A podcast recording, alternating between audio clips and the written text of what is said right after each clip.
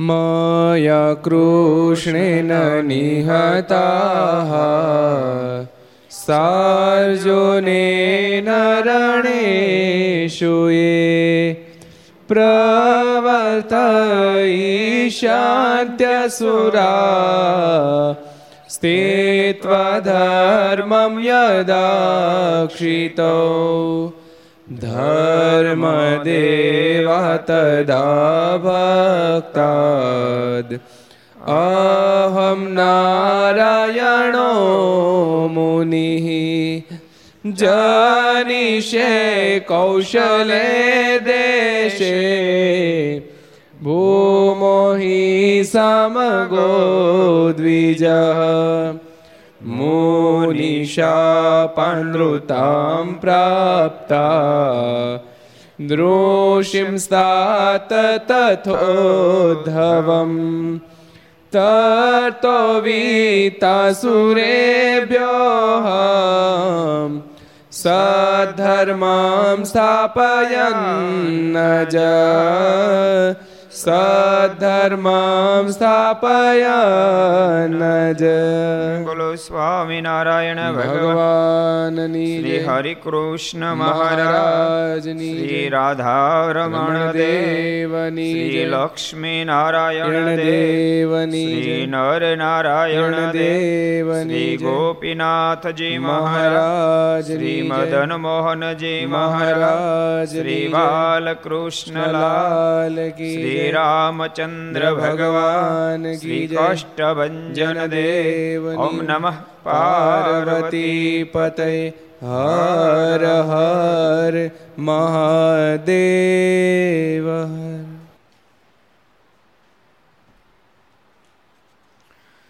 સર્વાવતારી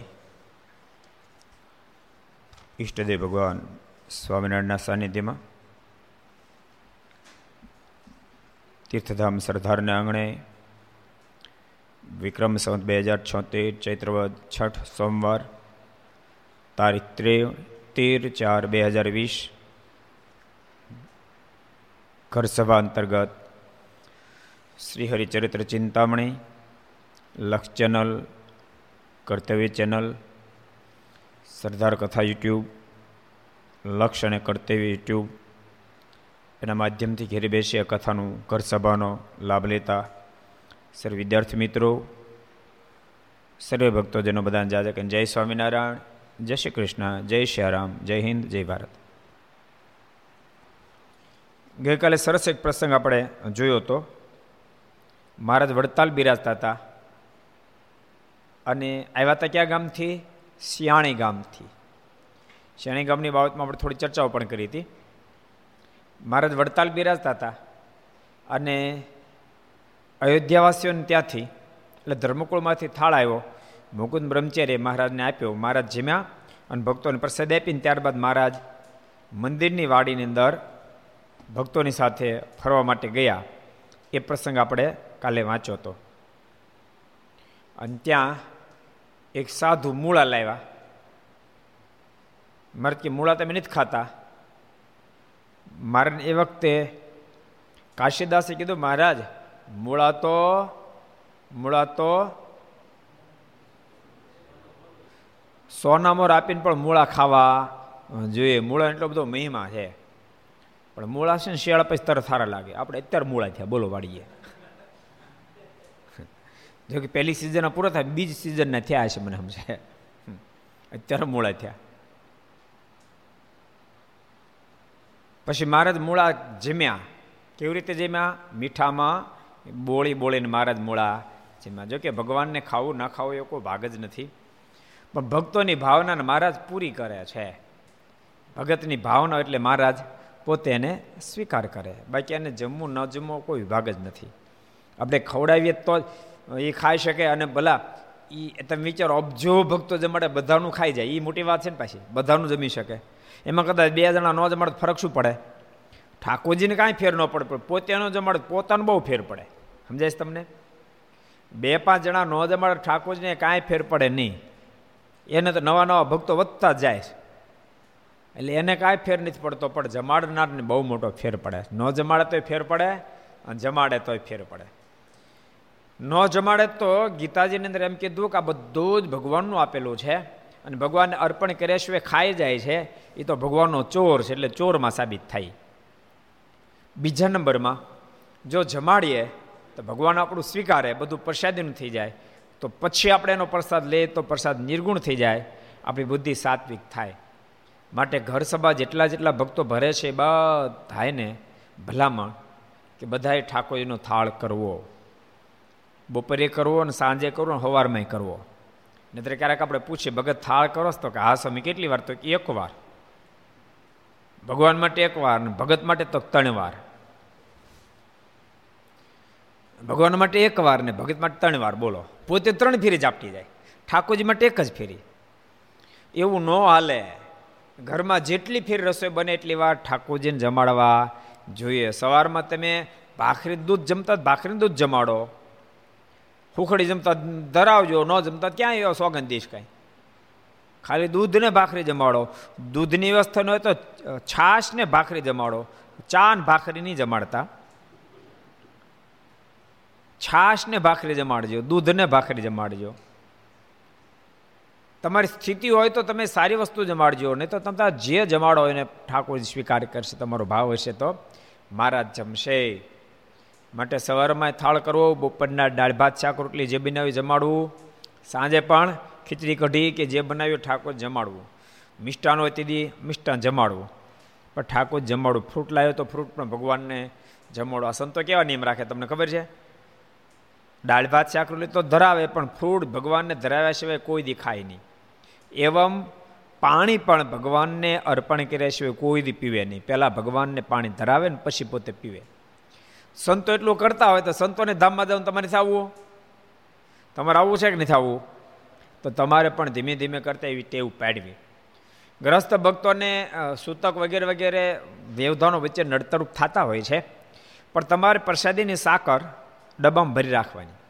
એવો પ્રસંગ હોય કે ઠાકોરની થાળ ન ધરાવી શકાય, સૂતક હોય, ત્યારે દાળમાં સાકરના બે દાણા નાખી દેવા, શાકમાં રોટલી પર સાકર મૂકીને પછી જમી શકાય. પણ સૂતક હોય ત્યારે પાછ જોજો. ન તો કાયમ શરૂ કરશે. તમારું તો બહુ સમજાવવું પડે એવું છે. સૂતક હોય ત્યારે આવી રીતે તમે જમાડી શકો છો. એટલે આ પ્રસાદીન વસ્તુથી તમે પોતે એ જમી શકો છો. એટલે આનું પણ અનુસંધાન રાખવું.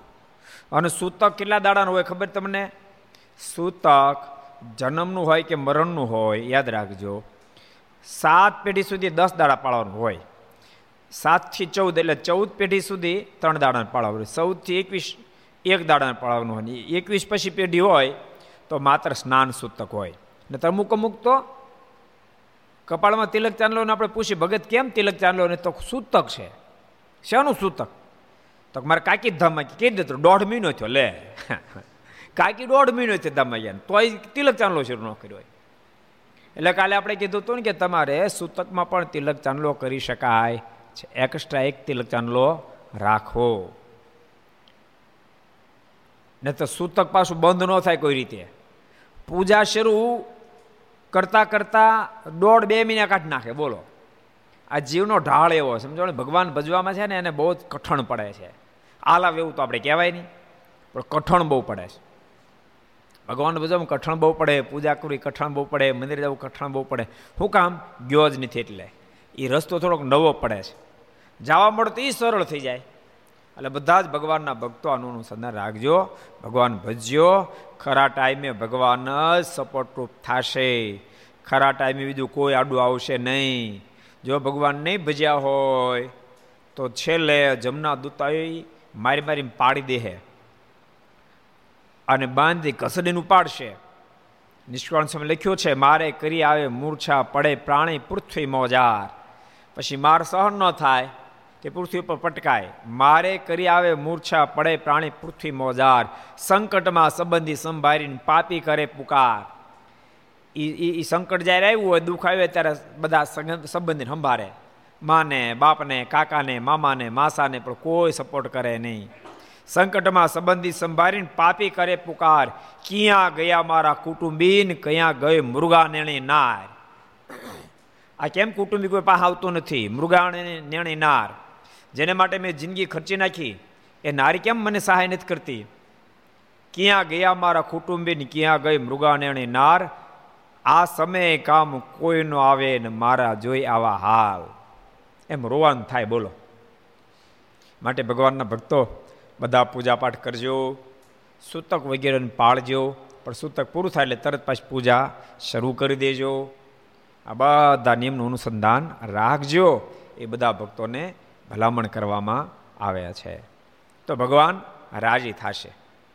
મહારાજ મૂળો જમ્યા, બોલો. એટલે ભગવાનના ભક્તો બધી વાતોનું અનુસંધાન રાખજો. જો આપણે આપણે હરિભગત થયા, બરાબર? કે વૈષ્ણવ થયા, કે રામાનંદ થયા, આપણે ભગવાનના ભગત થયા, નોતે થયા, ત્યારે જે સ્થિતિ, થયા પછી એની સ્થિતિ. તો તો ફાયદો શું ભગત થયાનો?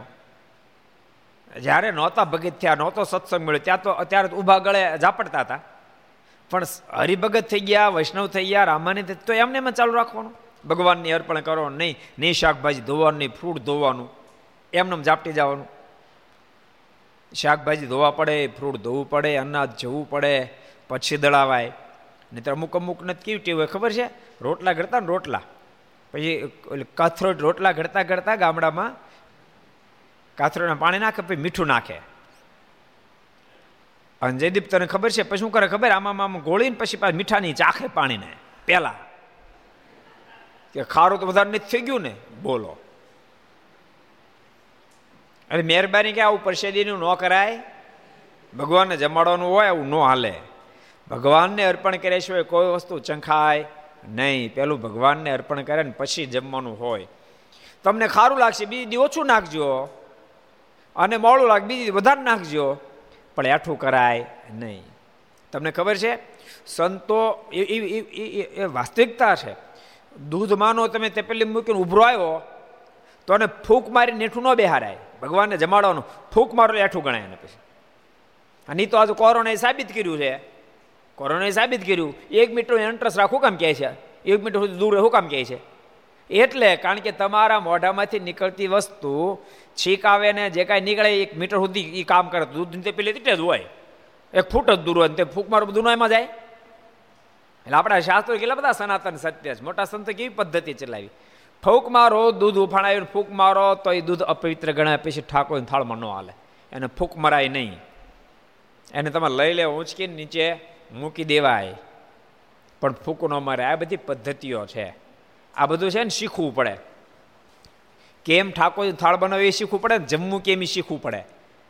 તમને ખબર છે ને તો અમુક અમુક તો બે હાથે રોટલી તોડતા એટલે વાંદરું ન તોડતા, એમ તોડતા. એટલે નો બે ડાબો થડાડાય જમણા હાથથી એક હાથે ભોજન કરવું પડે. જો કે બુફે આવ્યા એટલે ઉપાધિનો પાર નથી. તો ડાબાથી તમારે ડીશ થોભી રાખે પણ જમણા હાથે જમવું. બીજું શું કરીએ કહો? આ બધા વિધાનોનું પાલન કરવું. આ બધી શુદ્ધિ છે ઘર સભા સાંભળનાર ભક્તોએ આ બધાનું પાલન કરવું. મહારાજ, હું જેમ્યા યાદ રહ્યું, હું પ્રશ્ન પૂછવાનો, કાલ આવવાનો પ્રશ્ન, આજ નહીં. મૂળાને મીઠું, મૂળા કેટલા જેમ્યા અરે, કોણ બે વાળું થયું? તમે ચાર જણ બે ચાર એક બુક બોલ્યો છે. દોઢ જ જેમ્યા બે નો જેમ્યા મહારાજ મૂળા. દોઢ મૂળો મહારાજ જેમ્યા બોલો. મારે દોઢ મૂળો જમ્યા અને ભક્તોનો ભાવ પૂરો કરી કથા ગઈકાલે આપણે વાંચી હતી. હવે આપણે આગળ વધીએ. પછી મારા ત્યાંથી ઉઠ્યા ને લાંબો હાથ કરીને પૂછ્યું છે, આ શેના ઝાડ છે? મારે દોઢ મૂળો જમીન પછી ચાલતા થયા પછી મારે પૂછ્યું, આ આ શેના ઝાડ છે?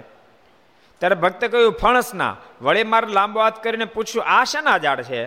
ત્યારે ભક્તે કહ્યું, એ દાડમના. વળી મારે પૂછ્યું, આ શાના ઝાડ છે? ત્યારે તે કહે, આ જામફળીના.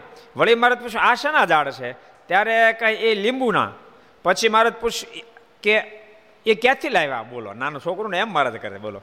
આ શેના ઝાડ લીંબુડીની ખબર લીંબુની ઝાડની ખબર ને લીંબુ છે એમ. પણ લીલા કરે છે. એ બાને ભગતોને પ્રેમ થાય ને, હેત થાય ને. એટલે ભગવાન આવા બધાએ નિમિત્ત ઊભા કરે ને પૂછે, આ શેનું ઝાડ, આ શેનું ઝાડ. જેમ નાનું છોકરું ને દાદાને બધું પૂછતું હોય, એમ ઠાકોરજી બધું પૂછે. એક એક બાપા છે ને, પ્રસંગ યાદ આવી ગયો હતો. એક બાપા દીકરાના દીકરા હારે બગીચામાં ગયા. એમાં કાગડો બોલ્યો. એટલે બાપાએ પૂછ્યું, બેટા, હું બોલ્યું? છોકરે કે, કાગડો બોલ્યો. ફરીને પાછો બોલ્યો. એટલે પાછો બાપાએ પૂછ્યું દાદાએ, બેટા, શું બોલ્યું? તો કાગડો બોલ્યો. વળી થોડી વાર ત્રીજી વાર બોલ્યો પૂછ બેટા શું બોલ્યો તો કાગડો બોલ્યો. ચોથી ફેરી બોલ્યો બાપાએ પૂછ્યું, બેટા શું બોલ્યું? તો સોટી હું પડ્યા ત્રણ ફેર કીધું, કાગડો બોલ્યો.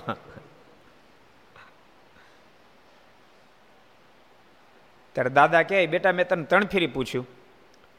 અને ચોથી પર પૂછવા ગયો, તો લાલ પીળો થઈ ગયો, તું મને ત્રીસ ફેરી પૂછતો. નાનો તો ત્રીસ ત્રીસ ફેરી પૂછતો. દાદા દાદા શું બોલ્યો? દાદા શું બોલ્યો? હું તને ત્રીસ ત્રી ફેરી જવાબ આપતો હતો. તો હું કોઈ દી તારા ઉપર ખીજાયો નહોતો અને મેં તને ચોથી વાર પૂછતી તો ખીજાઈ ગયો. આ પણ ઘર સભામાં શીખજો. યુવાનો, બાળકો પોતાના માતા પિતા કાંઈક પૂછે કારણ કે મોટી ઉંમર એટલે દાદાને સંભળાણું નહીં બરાબર. ઓછું સાંભળતાને પૂછે તો એને સંતોષકારક જવાબ આપજો એને રાજી કરજો. પણ એ તો જે જોઈએ એને પૂછે. જો જો દાદાએ છે ને નકરો છોકરા ફેરો ફેરો કર્યો કોઈ મંદિર ન લઈ ગયા તો કાકડાનું પૂછે. જો મંદિર લઈ ગયા હોય તો ઠાકોરજીને પૂછે, બેટા, ઠાકોરજી શું ધરાયું છે? બેટા ઠાકોર શું ધરાયું છે? એટલે દાદા જેટલા બેઠા એ છોકરાઓને મંદિરે દર્શન કરવા લઈ જાય. હમણાં કોરોનામાં નહીં, પછી. મંદિરે દર્શન કરવા લઈ જાજો. સત્સંગ કથા વાર્તા ચાલતી હોય તો સંતોની પાસે બેસાડજો. અને એમાંથી કથા તમે થોડીક યાદ રાખજો. ઘેરે આવીને છોકરાને પૂછજો, બેટા, કથામાં શું આવ્યું તો આજે? એમ પૂછજો, પણ તમારે યાદ રાખવી પડશે. જેને પૂછવું એને પોતાને યાદ રાખવું પડે. ટીચરને વિદ્યાર્થીને ભણાવવો હોય તો વિદ્યાર્થી કરતાં ટીચરને ડબલ મહેનત કરીને ક્લાસમાં આવવું પડે. વિદ્યાર્થી હું પૂછે, ક્યાં ખબર હોય? કોઈ ઝાટકે જવા દે તોય પણ ટીચર બોલ ન થઈ જાય, એમ એને રમવું પડે. કારણ કે બોલર કઈ રીતનો બોલ ફેંકે કે નિકી ન હોય? એ વિદ્યાર્થી એવો પ્રશ્ન પૂછે નક્કી નહીં, પણ ટીચરથી ઉત્તર થવો જોઈએ. એમ દાદાને પણ ઉત્તર થવો જોઈએ. મહારાજ કેવી લીલા કરે? બધું પૂછે, આ શેનું ઝાડ છે? આ આને શું કહેવાય? આને શું કહેવાય? આને શું કહેવાય? અને ભક્તો મહારાજને ઉત્તર આપે છે. આવી બધી માનુષિક લીલા ભગવાન કરે. પણ માનુષિક લીલા કરતા છતાંય પણ ભગવાન તો ભગવાન છે. નરાકૃતિ પરમ બ્રહ્મ સ્થિતો અક્ષરધામની. એ ભલે મનુષ્યના જેવા દેખાય, તેમ છતાં મનુષ્ય નથી. એ પોતે પરબ્રહ્મ છે. ભલે મનુષ્યના જેવા દેખાય પણ ટાઈમે ખબર પડે કે આ સ્વયં પરબ્રહ્મ છે. પેલો અદભુત પ્રસંગ યાદ આવી ગયો એટલે તમને કહું. અર્ધેશ્વર કોટવાળ એમણે ભાલચંદ્ર શેઠને ફેર પૂછ્યું. ભાલચંદ્ર શેઠ સાથે ખૂબ હેત થયેલું. જો કે ભાલચંદ્ર શેઠનો ટાર્ગેટ હતો કે મારે અર્ધેશ્વર કોટવાળને હરિભગત બનાવે એટલા માટે ટાર્ગેટ બાંધ્યો કે આ કોટવાળ એટલે આખા સુરતની જિમ્મેદારી સરકારે એને સોંપી હતી. બહુ હોશિયાર માણસ, ધાર્મિક માણસ, નીડર માણસ અને ડાહ્યો માણસ. અડધેસર કોટોળા બહુ ડાહ્યા હતા. એટલે ભાલચંદ્ર શેઠે નક્કી કર્યું ટાર્ગેટ બને, આને મારે હરિભગત બનાવે. આ જો હરિભગત બની જાય, તો સુરતમાં સત્સંગ બહુ બધા થાય. એટલે કોઈને કોઈ નિમિત્ત કરી, બંને, બેન જણા થોડી મૈત્રી પણ હતી. કોઈને કોઈ નિમિત્ત કરી અર્ધેશ્વર કોટવાળને ત્યાં જાય, મારાના મહિમાની વાતો કરે, સંતોને મહિમાની વાતો કરે, અને ભગવાનના ભક્તો યાદ રાખજો, સત્સંગની અભિવૃદ્ધિ મહિમાના માધ્યમથી જ થાય. શેને જ થાય? સત્સંગની અભિવૃદ્ધિ મહિમાના માધ્યમથી થાય. અને સત્સંગ તળિયા ઝાટક શેના થઈ જાય તો અભાવથી તળિયા ઝાટક થઈ જાય. મહિમા સિવાય સત્સંગની અભિવૃદ્ધિનું બીજું માધ્યમ નથી. એવી બધી મહિમાની વાતો કરે. એટલે ઘણું બધું હેત થયું. એમ એક દાડો ભાલચંદ્ર શેઠ એ અર્ધેશ્વર કોટવાલની ઘેરે ગયેલા. અને થોડી વાર બધી મહિમાની વાતો કરી. મહારાજ ભગવાન સ્વામિનારાયણ આમ ને સંતો આમ બધી વાતો કરી. અને પછી ચાલવાની તૈયારી કરીને કીધું કે મારે મંદિરે ઠાકોરજીના દર્શન કરવા એટલે હું જાઉં છું. અર્ધેશ્વર કોટવાળી કે થોડો વાર બેહો તો એમ કહીને અંદર ઓરડામાં ગયા ટોપલો મોટો લાવ્યા. ટોપલો ઢાંકેલો, ટોપલો ખોલ્યો ને તે કપૂરની સુગંધ આખા ઓરડા પથરાઈ ગઈ. કપૂરના દાગીના, જેમ સોનાના દાગીના હોય ને, જેમ સાકર સાકરના પહેલે જ કરતા આપણે શું કે, પૌ, શું કે ને આવડા આવડા એવી રીતે કપૂરના દાગીના બનાવેલા હતા. ભાલચંદ્ર શેઠ એટલા બધા નકશીકામ એટલા સરસ હતા. અર્ધેશ્વર કોટવાળા કીધું, અમારા દેશમાંથી આ, અમારે ત્યાં, અમારા દેશમાં કપૂરના આભૂષણો બહુ બનાવે છે એટલે મારા માટે આવ્યા છે. ભાલચંદ્ર શેઠે દાગીને જોઈને બહુ ગમે. એના મનમાં સંકલ્પ થયો, કેવો તારે સંકલ્પ થયો? આમાંથી બે ત્રણ દાગીના જો મળે તો મહારાજને તરત કેટલા સરસ લાગે. જો ભગવાનના ભક્તિની રીતિ હોય, ભગવાનના ભક્તિની રીતિ હોય કોઈ વસ્તુ પોતાને સારી પ્રાપ્ત થાય, તરત એમ થાય, ભગવાનને અર્પણ કરું, તરત સંકલ્પ થવો જોઈએ. અને તરત જેને ભગવાનને માટેનો સંકલ્પ થાય એ ભગતની રીતિ છે. તમે માર્કેટમાં ગયા સારી કેરી ભાળો, તરત સંકલ્પ થવો જોઈએ કે લાવો કેરી મંદિર માટે લેતો જાઓ, ઠાકોરજી માટે લેતો જાઓ. અને ભગવાનના ભક્તો હોય. ગયા વર્ષે અમે એક જગ્યાએ, આપણા પર વિદ્યાર્થી છે. શું નામ પેલા? ભગવાનજીભાઈ. ધુમેલ ને ધ્રુમિલ ને ઘેરે ગયા ધ્રુમિલ ને ઘેરે, નીલ ને ધ્રુમિલ ઘેરે. પણ સિઝન પહેલાં ગયા હતા તો એમાં એમ જતા હતા ઇંગ્લેન્ડ કે અમેરિકા ક્યાંક જતા હતા એટલે ત્યાં સવાર પ્લેન હતું એવું કંઈક હતું. એટલે મેં, નહીં, આવ્યા તક જતા તેવું કાંક હતું. નહીં નહીં, ત્રણ વાગ્યાનું પ્લેન હતું જવાનું. બે ફરી, આપણે જતા હતા બે ફરી.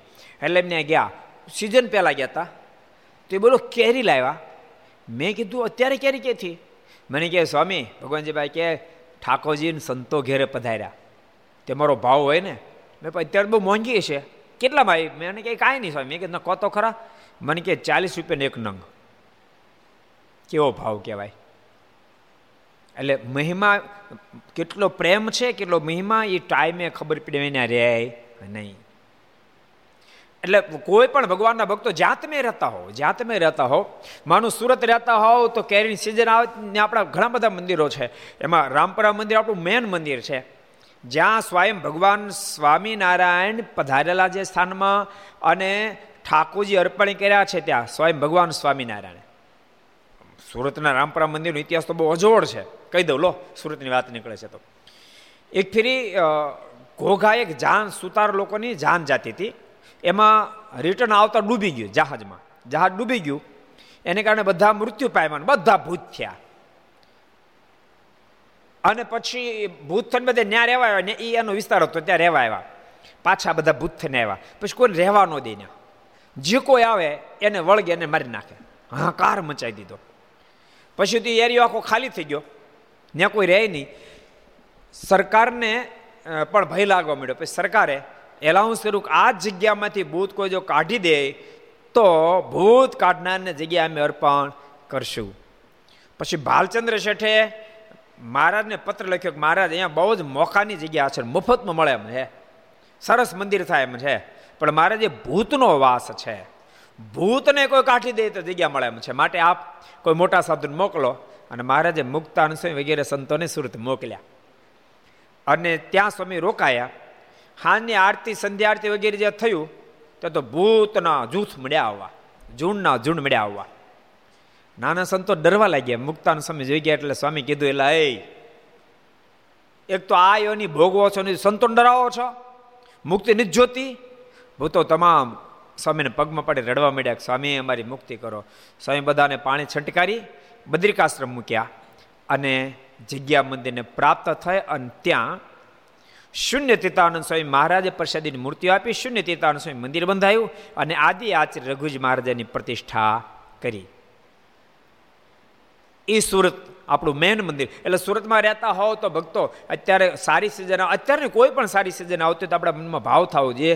હું ઠાકોરજી માટે ફ્રૂટ લેતો જાઉં ક્યારેક શાકભાજી લેતો જાઓ મુંબઈ ગોલોક વિહારી મહારાજ બિરાજે છે, તો ત્યાં લેતો જાઉં. એ બીજા પણ આપણા ઘણા બધા મંદિરો છે. બીજા મંદિર નજીક જગ્યાએ રહેતા હોય, તો એના માટે હું લેતો જાઉં. સંતો માટે લેતો જાઉં. ભગવાનના ભક્તો માટે લેતો જાઉં. વધારે સુખી હોવ તો એકાદે જેવો પર્વ હોય, તો ઠાકોરજી માટે, સંતો માટે, હરિભક્તોને પણ પ્રસાદી થાય. એમ લેતો જાઓ. દ્રાક્ષની સિઝન આવ્યું હોય અને તમને ઠાકોર સુખ્યા કર્યા હોય, સભામાં પાંચસો હજાર માણા થતો હોય, તો હજાર માણા માટે દ્રાક્ષ લેતો જાઓ.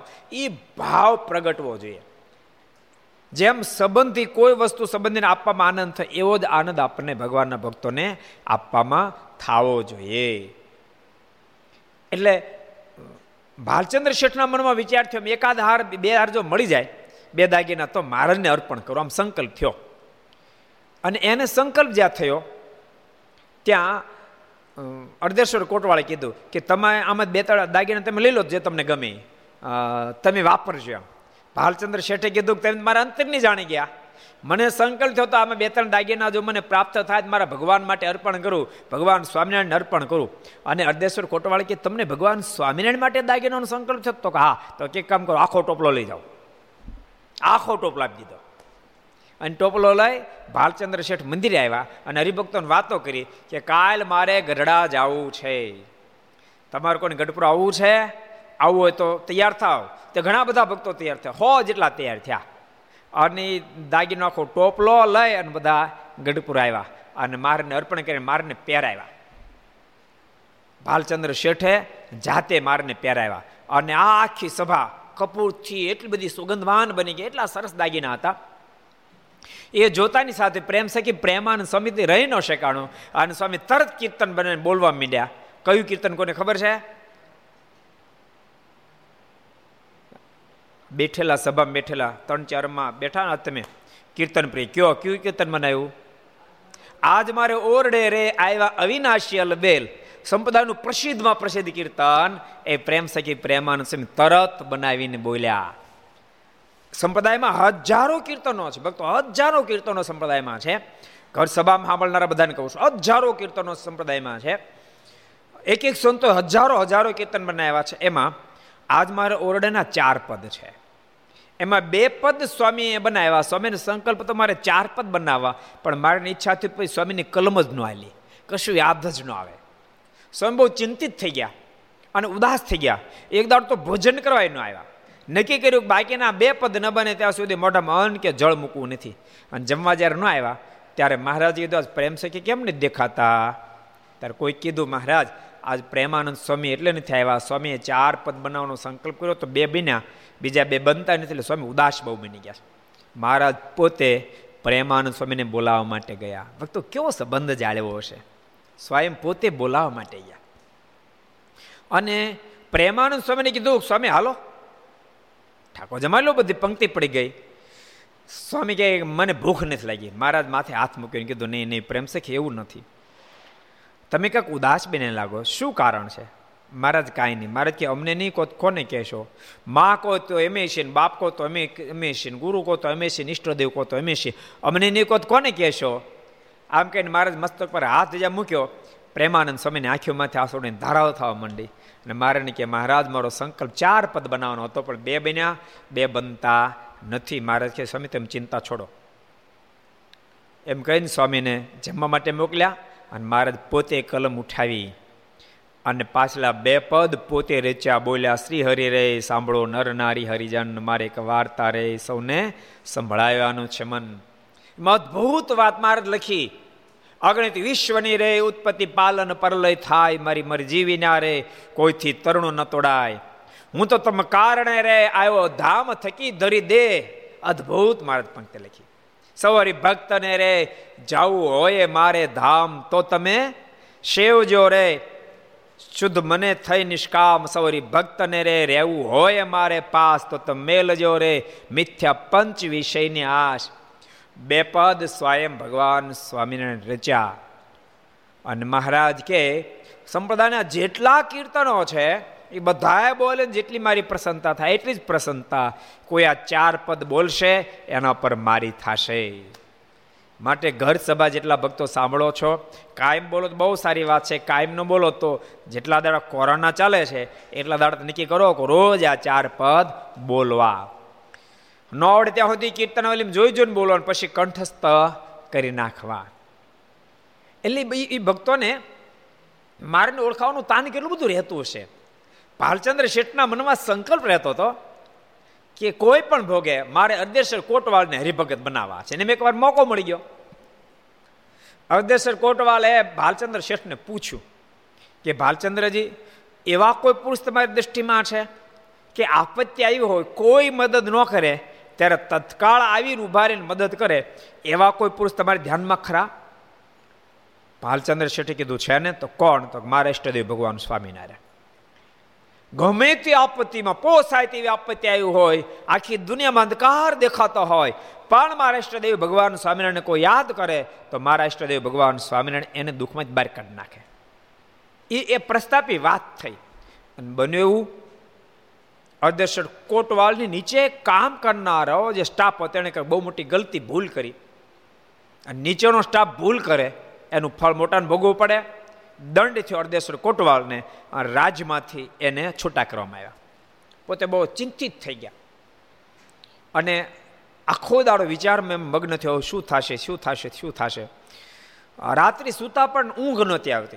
મોડી રાત સુધી ઊંઘ નહોતી આવતી. એમાં એને યાદ આવી ગયું. ઘટના ઘટી એને યાદ આવ્યું, ભાલચંદ્ર શેઠના શબ્દો યાદ આવ્યા કે મારા ઇષ્ટદેવ એવા છે, ગમે તેવી આપત્તિ વિપત્તિ આવે ને કોઈ એને યાદ કરે, એને મદદ કરે મારા ઇષ્ટદેવ એવા છે. અને અર્ધેશ્વર કોટવાલના મનમાં વિચાર થયો કે ભાલચંદ્ર શેઠ કહેતા લાવું સ્વામિનારાયણને યાદ કરું. અને મનમાં સ્વામિનારાયણ સ્વામિનારાયણ સ્વામિનારાયણ સ્વામિનારાયણ સ્વામિનારાયણ સ્વામિનારાયણ સ્વામિનારાયણ બોલવા માંડ્યા. થોડીક વાર થઈને ઊંઘ આવી ગઈ. ઘણા ઘણાને ઊંઘ માટે ઇન્જેક્શન લેવા પડે છે. ઘણા ઘણાને ઊંઘ માટે ટીકડીઓ લેવી પડે છે. હું તમને ટીકડી આપું છું. જેને ઊંઘ ન આવતી હોય એને. આથી મોટી કોઈ ટીકડી જ નથી. જ્યારે તમને ઊંઘ ન આવતી હોય ને ત્યારે તમે ભગવાનનું ભજન કરો, સ્વામિનારાયણ સ્વામિનારાયણ સ્વામિનારાયણ સ્વામિનારાયણ, રાધે કૃષ્ણ રાધે કૃષ્ણ રાધે કૃષ્ણ, રામ રામ, જ્યાં તમારી નિષ્ઠા. ભજન કરો અને ભગવાનને હૃદયમાં સંભારો. બે મિનિટ, પાંચ મિનિટ, દસ મિનિટ થશે, તમને કસકસાટ ઊંઘ આવી જશે. કારણ કે ઉત્પાદ બધો સમાઈ જશે. અને ઉત્પાદ સમી જાય એટલે ઊંઘ આવી જાય. અર્ધેશ્વર કોટવાળનું ઊંઘ આવી ગઈ એમાં સ્વપ્ન આવ્યું સ્વપ્ન મહારાજ આવ્યા. અને સ્વપ્નમાં આવેલા મહારાજે અર્ધેશ્વર કોટવાલના કપાળમાં ચાંદલો કર્યો. અને કીધું અદેશર ચિંતા નહીં કરતો. કાલે તારી ગયેલી સત્તા ફરીવાર તને પાછી મળી જશે. અને જબકીને જાગ્યા, જાગીને જોયું એને દર્પણ મુકાવીને જોયું કપાળમાં ખરેખર કુમકુમનો ચાંદલો હતો, આ પડી ગઈ કે જરૂર મને ભલે સ્વપ્નમાં દેખાણ પ્રગટની જેમ ભગવાન દેખાણા છે. અને મહારાજ કીધું મેં ભગવાન સ્વામિનારાયણ છે તમને યાદ કર્યા, ભાલચંદ્ર શેટ્ટી તને કીધું તું, આપત્તિ વિપત્તિમાં મારા ઇષ્ટદેવ ભગવાન સ્વામિનારાયણને કોઈ યાદ કરે, તો જરૂર એને મદદ કરે, માટે તને મદદ કરવા માટે આવ્યો, તું મને યાદ કરતો હતો. અને શેઠને ખૂબ આનંદ થયો, અને બીજે દાડે સત્તા પાછી પણ પ્રાપ્ત. થઈ ગઈ. એટલે ભક્તો, ભગવાન તો એવડા મોટા ભગવાન છે, તેમ છતાં માનસિક લીલા બહુ જ કરે. એ માનસિક લીલામાં સંશય ન થાય, તો બેડો પાર થઈ જાય. અને માનસિક ચરિત્રમાં સંશય ન કરવો હોય, તેને સત્સંગ, સંત સમાગમ કરવો જ પડે. સ્વામી, વાતમાં એક વાત એટલા માટે લખી, સ્વામી કે, ભગવાન સ્વામિનારાયણ હરિભગત જેટલા આના કરતા સાધુ ને હરિભગત ઝાઝા છે, એમ લખ્યું. એનો મતલબ, સાધુ હરિભગત છે, ભગવાન નથી માનતા એમ નહીં, પણ મહારાજ ઐશ્વર્ય પ્રતાપ દેખાડ ત્યારે હરિભગત થઈ જાય, પણ પાછા માનુષિક ભાવ દેખાડ ત્યારે ટળી જાય. પણ સંતો જ્યારે નિશ્ચય કરાવે ત્યારે દિવ્ય ભાવે સમજાવે, ભગવાનનો માનુષ્ય ભાવ પણ સમજાવે, ભગવાન તો માનુષિક લીલા પણ કરે. અને બધી લીલાને સમજ્યા પછી હરિભગત થયો હોય, તો ભગવાન પોસાય એવા ચરિત્રો કરે, પણ કોઈ દી સંશય થાય નહીં, અને કોઈ દી એ સત્સંગમાંથી પડે પણ નહીં. સંપ્રદાયનો પ્રસિદ્ધ પ્રસંગ યાદ આવી ગયો તમને કહી દઉં. થાણા ગલોના માવા ભગત એને સત્સંગ થયો અને મુક્તાનંદ સ્વામી એને લઈ અને મેઘપુર પધાર્યા. અને મેઘપુરમાં એ દિવસે મૂળજી એને એને ત્યાં યુદ્ધમાં મૃત્યુ થયું. કારણ કે ત્યાં દ્વિશીલા આવ્યો મારને મારવા માટે જબરજસ્ત એમાં જંગ થયો. અને એમાં કેટલાને મૂળજી પતાવી દીધા અને મૂળજી પણ ઘાયલ થયા અને મૂળજીનું મૃત્યુ થયું. અને બરાબર માવજી ભગત પહેલી વાર આવેલા. માવ ભગત પહેલા જ આવેલા. પહેલી વાર મારા દર્શન કરવા માટે આવ્યા. અને ત્યારે કોઈ કીધું મહારાજને, મહારાજ, આ ભગત હાવ નવે નવો આવ્યો છે, અને મૂળજી ભગત મરાણા જેથી કરીને એને એને એમને આપના સ્વરૂપમાં સંશય થઈ જશે.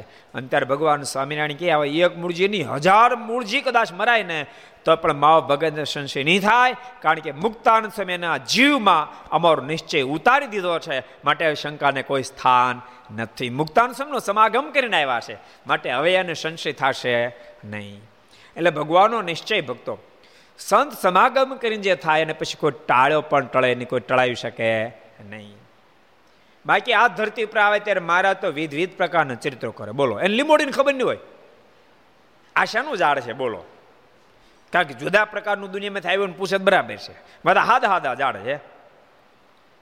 આ ફણસના ઝાડની ખબર નહીં ફણસ તો બાળપણમાં, ફણસ તો બહુ ખાધા મહારાજે. ખબર છે ને ઓલો પ્રસંગ? બહુ પ્રસિદ્ધ પ્રસંગ. એલો યાદ આવેલો કહી દઉં. ત્યાં આપણું નારાયણ સરોવર છે ને ગેટમાં આપણે મંદિરના ગેટમાં બહાર નીકળો જમણા હાથ ઉપર, ત્યાં ફણસના ઝાડ હતા ઘણા બધા.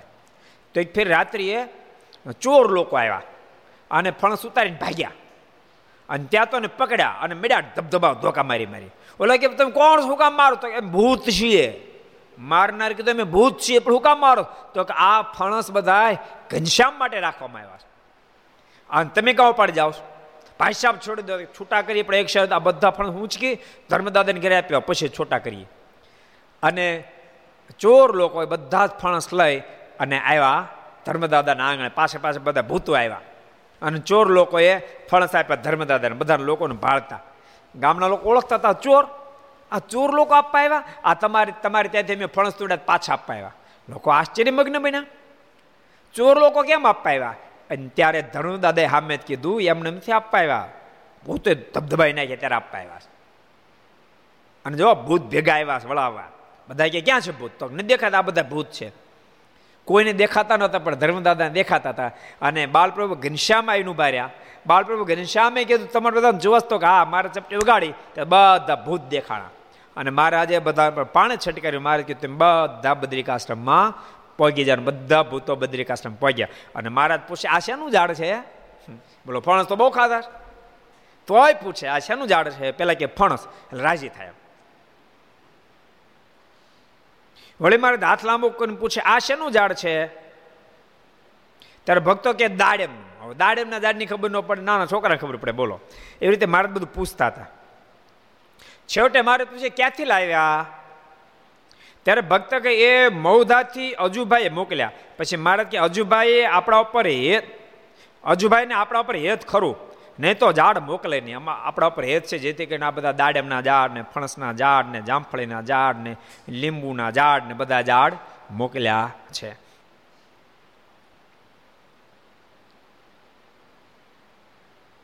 એમ કહીને મહારાજ મંદિરમાં જવા ચાલ્યા. ત્યારે ભક્તે કહ્યું, મહારાજ, હજુ વાડી તો જોવાની બાકી છે. મારે થોડોક વિસ્તાર જો આખી વાડી જોવાની બાકી છે, મહારાજ. ત્યારે મહારાજ કે, ચાલો, ત્યારે પછી.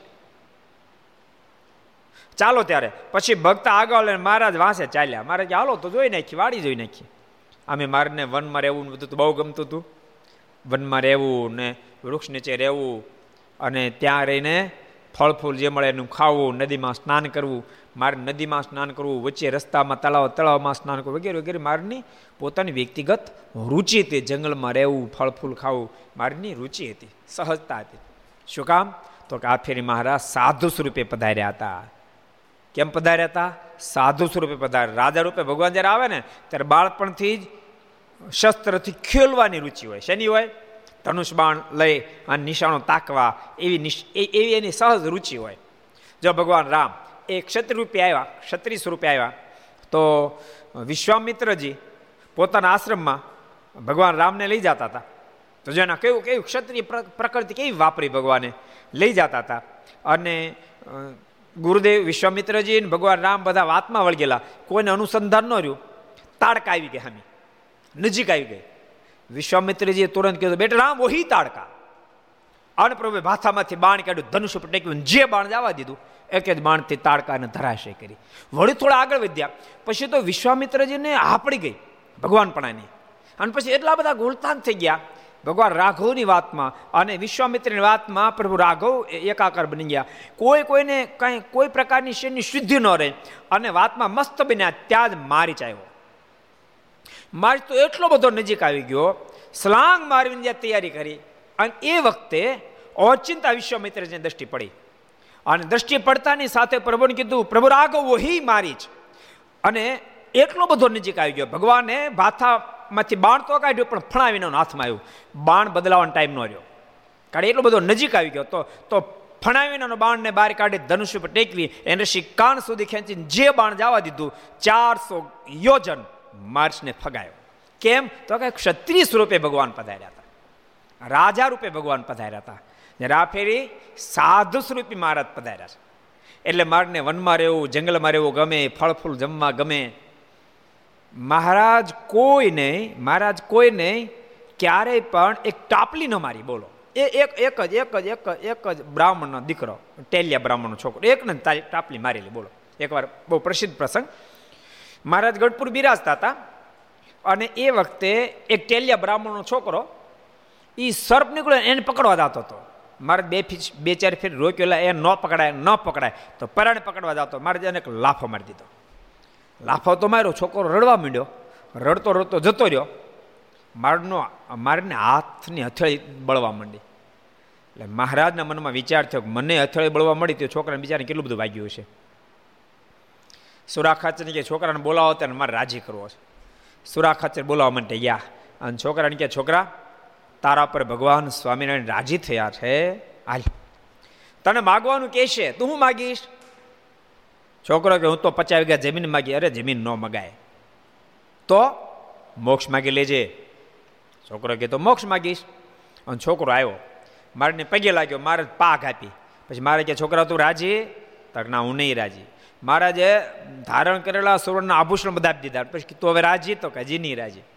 મારા જામો પહેરો સોના તારથી ગુથીલ્યો આપી દીધો. અને પછી કે છોકરાઓ તો રાજી? તો કે, હજી નહીં રાજી. મહારાજ કે, તો પછી તું કે, તું કેમ રાજી થા? તો મારી છાતીમાં ચણાવીને આપો અને મારો મોક્ષ કરવાનું વચન આપો તો હું રાજી થાવ. અને ત્યારે મહારાજે સુરા ખાચર સામે જોયું. મહારાજ કહે, તો મહિના ફૂટ્યા લાગે છે. મહારાજ કે એલા સુરા ખાચર તમે શીખડાયું? તો મહારાજ, આ મેં શીખડાયું. મહારાજ કે જા છોકરા, અમે તારા પર રાજી થયા. તારું કલ્યાણ તો શું? પણ તારી સાત પેઢીનું અમે કલ્યાણ કરશું. એવા મહારાજ રાજી થયા. લો, ઋષિક ભગત એમ છે. એટલે ઠાકોરજી, ક્યારેક ક્યારેક અજબ ગજબ રીંજી જાય. આ ફેરી સાધુ સ્વરૂપે, મારે કોઈને એક જ છોકરા થપાટ મારી બોલો. બોલો, વન વિચરણનો પ્રસંગ છે ને? મારે વન વિચરણ કરતાં કરતાં આવતા હતા. તો રસ્તામાં એક એક સારું એવું રાજ્ય આવ્યું અને એની બહાર તળાવ હતો ને, તળાવની કિનારે પાળ હતી. પાળ ઉપર મારે બેઠા હતા. અને એ વખતે રાજજાનો રાજકુમાર ને બધા પોતાના મિત્રો લઈ અને ત્યાં ખેલવા માટે આવ્યો. એ ઘટાઘૂર વૃક્ષ હતું. એકી સાથે બધા તીરકામઠા ચડાવ્યા અને તીરકામઠા બાણ છોડીને એ ઝાડ ઉપર ચકલાવા બેઠા બધા મારી નાખ્યા. એની એની જીભો કાપવા માંડ્યા. મારા દ્રશ્ય જોઈ ગયા. અને જોતાની સાથે મારે એ છોકરાઓ શું કર્યું? આ ચકલાને શું કામ બિચાર નિર્દોષને મારી નાખ્યા? ત્યારે પેલો રાજાનો કુમાર કહે એમ તો મારવાના. મારે કે, નો મરાય, પાપ લાગતા ને મારવાના. મારે ઘણા સમજાય, પણ છોકરાઓ જ્યારે માન્યા નહીં, મારું દિલ નારાજ થઈ ગયું. અને મહારાજે મનમાં વિચાર કર્યો સંકલ્પ કર્યો કે જેનો રાજકુમાર આવો છે, ગામ કેવું છે? એના કરતાં બળ્યું આ ગામ. આમ જે મારે બોલ્યા તો ભાડ ભાડ ભાડ ભાડ કરતા આખું ગામ મળ્યું સળગવા. મારે દઈ આવી ગઈ. કે એકની ભૂલને કારણે આખું ગામ હળગી જાય. એમાં દોડી અને પાણી તળાવતું તળાવમાં ધુબકો માર્યો. અને મારે તળાવમાં ધુબકો માર્યો એટલે સળગતી આગ બધી શાંત થઈ ગઈ પછી મહારાજે પોતાની વાણીને શાપ આપ્યો. કે આજ પછી તને શાપ આપું છું. તું જેટલા આશીર્વાદ આપ, એટલા બધા સનાતન સત્ય થાવ. પણ કોઈને શાપ આપીને તોય મિથ્યા થાવ. એવા દયાળુ ભગવાન, કોઈને દુખ્યો રે, દીખી ન ખમાય, દયાણી રે, અતિ આકળા થાય, અંતન વસ્ત્ર રે, આપીને દુઃખ ટાળે, કરુણા દ્રષ્ટિ રે, એવા દયાળુ મહારાજ છે. બોલો.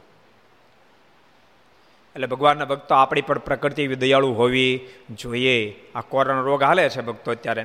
તો એમાં જેને જેને ભગવાને સમૃદ્ધ બનાવ્યા હોય, સુખ્યા બનાવ્યો હોય, એ પોતાના આડોશી પાડોશીઓને, પોતાના સગા સંબંધીઓને બધાને મદદરૂપ થાજો.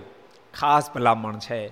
અને ભગવાનના ભક્તો આપણી પ્રકૃતિ એવી જ હોવી જોઈએ, કોઈનું ભલું થાય એમાં આપણે રાજી થાય એટલા માટે બધાને આદેશ આપ્યો છે, ભક્ત ચિંતામણીના પાઠો કરજો ભક્તો.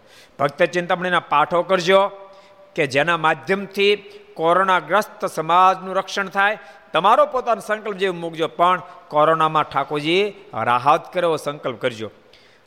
ફક્ત આ બધા વ્યવધાનનું કારણ તમારું મન ભગવાનમાં ઠેરાય, ભગવાનમાં રોકાય, થોડું જ્ઞાન થાય અને ભગવાનમાં પ્રેમ થાય, કારણ કે જ્ઞાન વિના પ્રેમ કોઈ શક્ય નથી. જ્ઞાન થાય પછી થતો પ્રેમ સનાતન સત્ય છે ટકે છે. જ્ઞાન વિનાનો પ્રેમ હોય ને, તો એ છાજાના છોડ જેવો કહેવાય. છાજા ઉપર ઉગેલો છોડ, એ હરિયાળો સરસ દેખાતો હોય, પણ એને હુકાતા વાર લાગે નહીં. એમ જ્ઞાન વિનાના પ્રેમને ટળતા વાર લાગે નહીં. એટલા માટે મહારાજ બહુ અદભુત વાત બતાવી. મહારાજ કે એકને આત્મનિષ્ઠા વૈરાગ સો તો પ્રેમ છે. અને એકલા એકને એક સીધે સીધો પ્રેમ. રડી પડે ભગવાનને જોતા એવો પ્રેમ છે. તો બેમાંથી કોણ શ્રેષ્ઠ છે?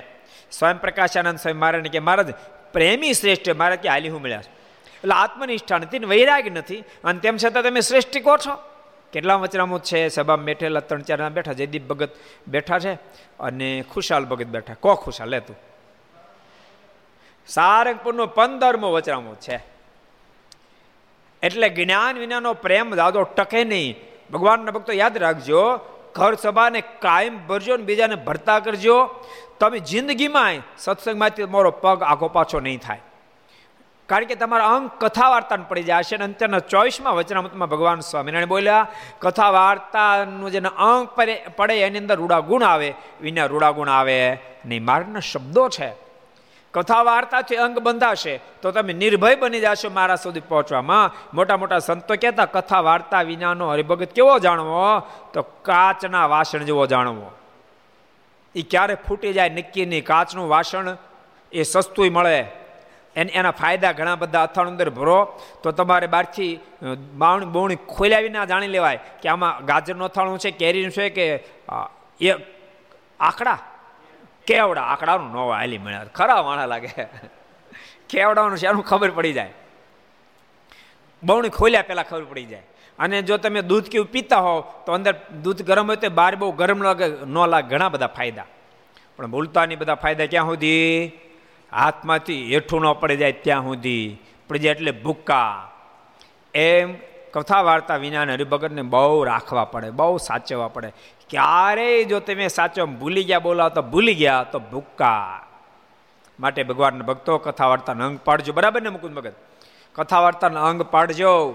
કથા વાર્તા અંગ પડશે તો મારામાં ખૂબ પ્રતિબંધ હશે કારણ કે જ્ઞાન સાથે જે પ્રીતિ થાય છે, એ ટાળી ટળતી નથી. તુમ સંગ જોડી પ્રિયાવો કોણ સંગ જોડું રે?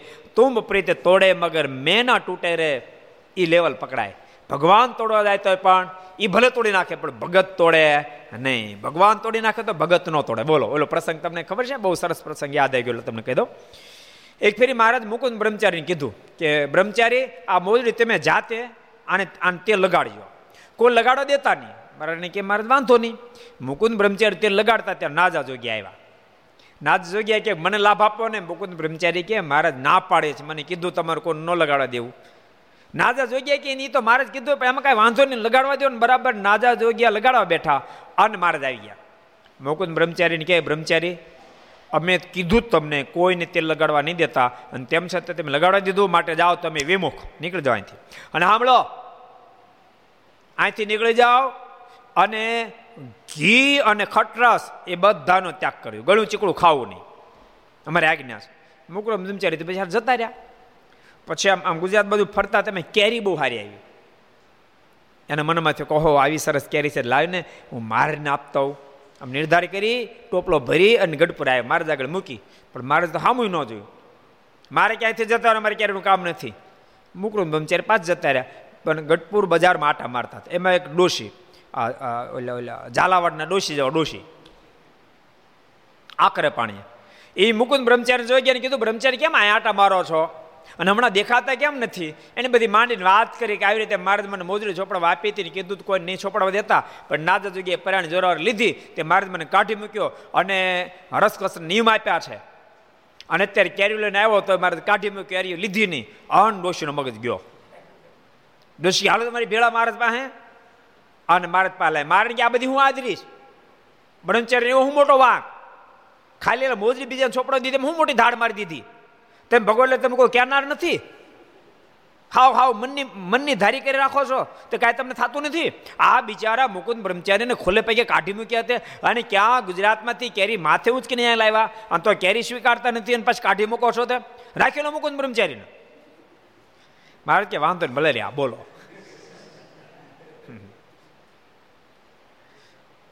કેવા આકરા પાણી ડૂસીએ છે? મહારાજે પાછા રાખી લીધા. જોકે એ બધી લીલા છે મહારાજની.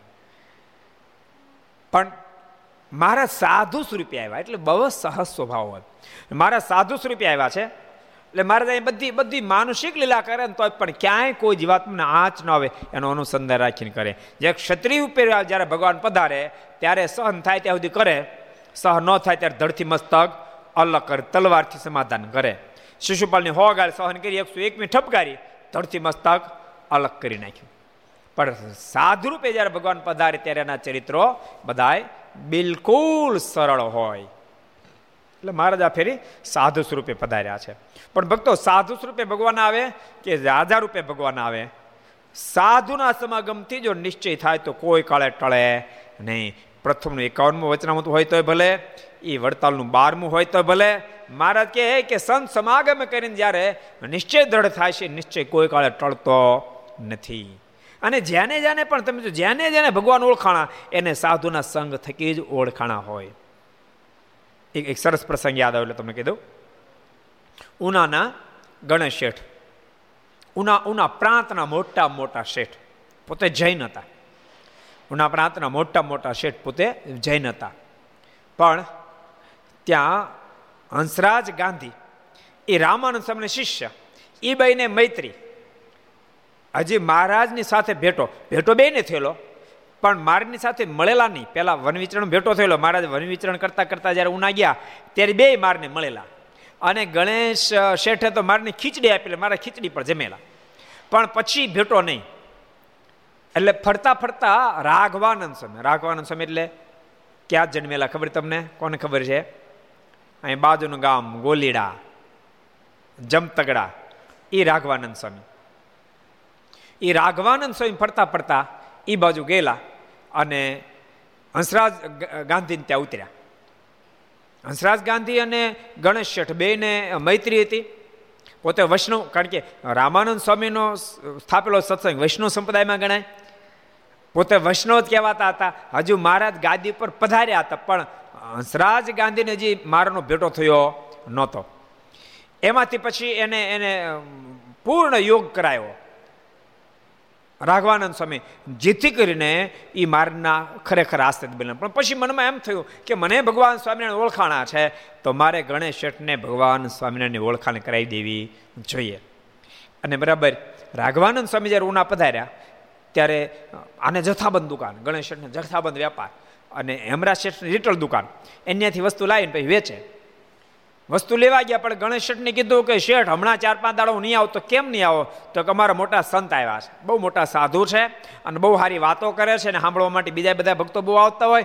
જેને કારણે મારે સરભરમ રહેવું પડે એટલે હું નહીં આવું. એમ કહી અને હેમરાજ શાહ, હંસરાજ શેઠ ગયા. હંસરાજ ગાંધી પોતે ગયા. ગણેશ શેઠના મનમાં વિચાર થયો કે, અમારા બહુ મોટા સાધુ આવ્યા છે. એમ વાત કરતા હતા, તો લાઈને હું દર્શન કરવા જાઉં અને ગણેશ શેઠ દર્શન કરવા માટે આવ્યા. અને હંસરાજ ગાંધીના ઘરમાં પ્રવેશ કર્યો, સાત આઠ સંતો આવેલા, ચાલી પચાસ માણસો બીજા બધા બેઠેલા, એના આગળ વાતો ભગવાનની કરતા હતા. પણ એવી ભગવાનની રાઘવાનંદ સ્વામી બળભરી વાતો કરતા આ ધરા ઉપર અનંત આત્માને તારવા માટે સ્વયં સર્વોપરી ભગવાન પધાર્યા છે. કૌર કળી કાળની અંદર ભગવાન સ્વામિનારાયણનું પ્રાગટ્ય થયું છે. હજારો લોકોને સમાધિઓ કરાવે છે વિના સાધને. હજારો લોકોને પોતાનું દિવ્ય ધામ આપે છે. હજારો લોકોને પોતપોતાના ઈષ્ટદેવના દર્શન કરે. એવી એવી વાતો સાંભળી. ગણેશને બહુ ગમ્યું. પછી તો રોજ મળ્યા આવવા. હાથ આઠ દિવસે આવ્યા. અને પછી હંસરાજ ગાંધીને કીધું તમે મારા મિત્ર છો. તો સંતો માન્ય જમવા ન આવે? તો સંતો છે ને એ જાતે રસોઈ બનાવે છે. એટલે તમારા ઘરનું બનાવેલું નહીં જમે. તમે જો જમાડવાની ઈચ્છા રાખતા હો તો સંતો પોતે આવશે ને તમારે રસોઈ બનાવશે. તો વાંધો નહીં, ઘર ખાલી કરી દઉં. અને સંતો ત્યાં રસોઈ કરવા માટે ગયા. બીજા સંતો રસોઈ બનાવતા હતા. રાઘવાનંદ સ્વામી એવી બળભરી મારની પ્રગટપણાની વાતો કરી.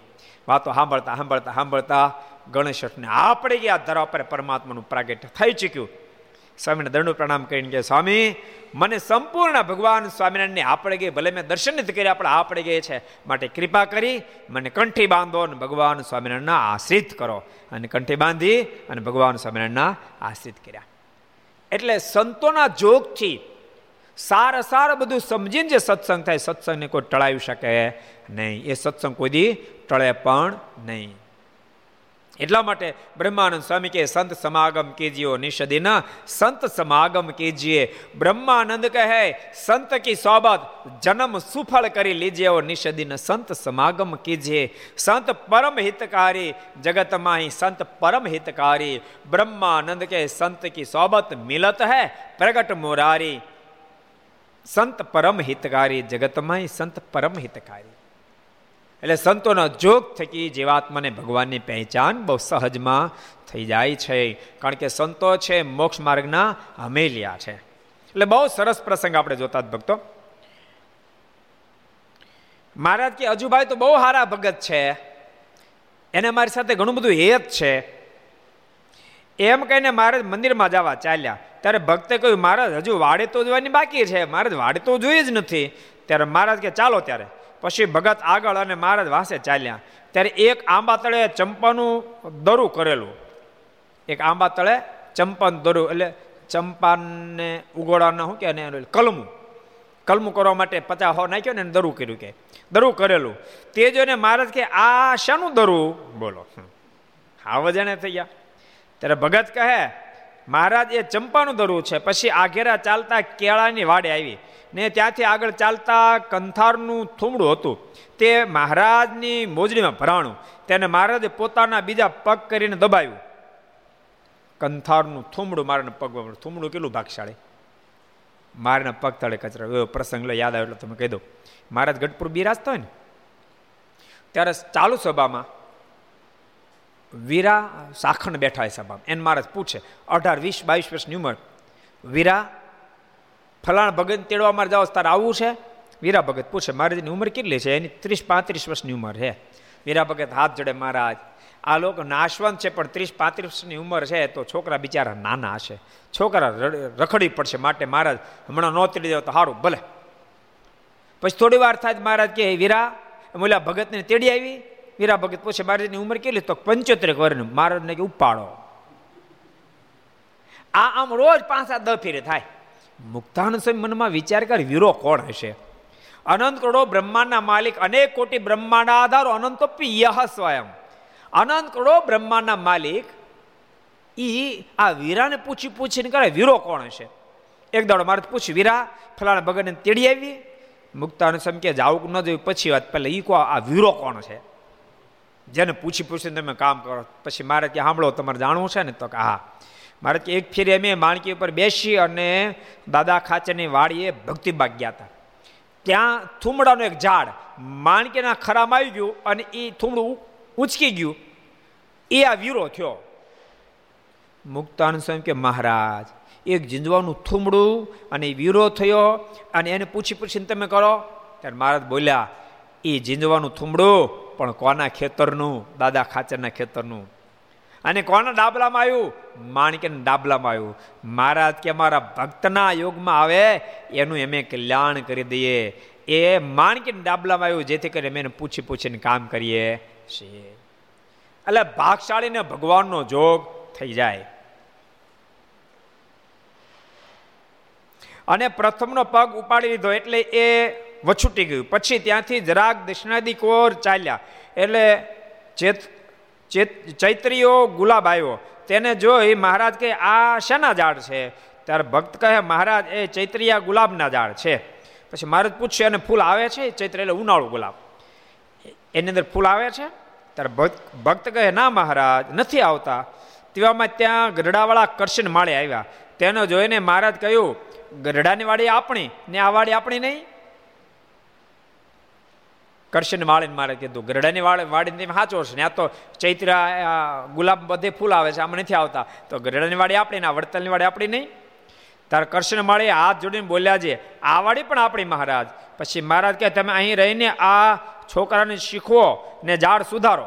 મારે કે છોકરાને ગાર્ડન કેવી રીતે ચલાવો, આ ગાર્ડન કેવી રીતે આગળ વધારો એ બધું શીખડાવો અને ઝાડને કેવી રીતે સાચવો બધું શીખડાવો. એટલે ફૂલ આવે એમ કહીને મારા લક્ષ્મી નારાયણના મંદિર ભણી ચાલ્યા. ત્યારે પ્રભુતાનંદ સ્વામી તથા ભગવદાનંદ સ્વામી તથા નિર્વિષ્યાનંદ સ્વામી એ ત્રણ જણાએ કહ્યું છે મહારાજ, અહીં રહો, થાળ કરીએ. ત્યારે મહારાજ કે, અહીં થાળ જમવા નથી. મંદિરમાં જઈને જમશું એમ કહીને ચાલ્યા ઉતારે આવીને ઢોલિયા પર, મહારાજ, બિરાજમાન થાય એવી રીતે મારું દિવ્ય ચરિત્ર, માનુષિક ચરિત્ર આપણે પૂર્ણ કરીશું. આવો ભગવાનને પ્રાર્થનાની સાથે ધૂન. સ્વામી નારાયણ નારાયણ નારાયણ. સ્વામી નારાયણ નારાયણ. નારાયણ. સ્વામી નારાયણ નારાયણ નારાયણ. સ્વામી નારાયણ નારાયણ નારાયણ. સ્વામી નારાયણ સ્વામી નારાયણ. સ્વામી નારાયણ સ્વામી નારાયણ નારાયણ સ્વામી નારાયણ સ્વામી નારાયણ સ્વામી નારાયણ સ્વામી નારાયણ સ્વામી નારાયણ નારાયણ નારાયણ સ્વામી નારાયણ નારાયણ નારાયણ સ્વામી નારાયણ નારાયણ નારાયણ સ્વામી નારાયણ નારાયણ નારાયણ સ્વામી નારાયણ નારાયણ સ્વામી નારાયણ સ્વામી નારાયણ સ્વામી નારાયણ સ્વામી નારાયણ સ્વામી નારાયણ સ્વામી નારાયણ સ્વામી નારાયણ સ્વામી નારાયણ નારાયણ નારાયણ સ્વામી નારાયણ નારાયણ નારાયણ સ્વામી નારાયણ નારાયણ નારાયણ સ્વામી નારાયણ નારાયણ નારાયણ સ્વામી નારાયણ સ્વામી નારાયણ સ્વામી નારાયણ સ્વામી નારાયણ સ્વામી નારાયણ સ્વામી નારાયણ સ્વામી નારાયણ સ્વામી નારાયણ સ્વામી નારાયણ નારાયણ નારાયણ સ્વામી નારાયણ નારાયણ નારાયણ સ્વામી નારાયણ નારાયણ નારાયણ સ્વામી નારાયણ નારાયણ નારાયણ સ્વામી નારાયણ સ્વામી નારાયણ સ્વામી નારાયણ સ્વામી નારાયણ સ્વામી નારાયણ સ્વામી નારાયણ સ્વામી નારાયણ સ્વામી નારાયણ સ્વામી નારાયણ નારાયણ નારાયણ સ્વામી નારાયણ નારાયણ નારાયણ સ્વામી નારાયણ નારાયણ નારાયણ સ્વામી નારાયણ નારાયણ નારાયણ સ્વામી નારાયણ સ્વામી નારાયણ સ્વામી નારાયણ સ્વામી નારાયણ સ્વામી નારાયણ સ્વામી નારાયણ સ્વામી નારાયણ સ્વામી નારાયણ સ્વામી નારાયણ નારાયણ નારાયણ સ્વામી નારાયણ નારાયણ નારાયણ સ્વામી નારાયણ નારાયણ નારાયણ સ્વામી નારાયણ નારાયણ નારાયણ સ્વામી નારાયણ નારાયણ નારાયણ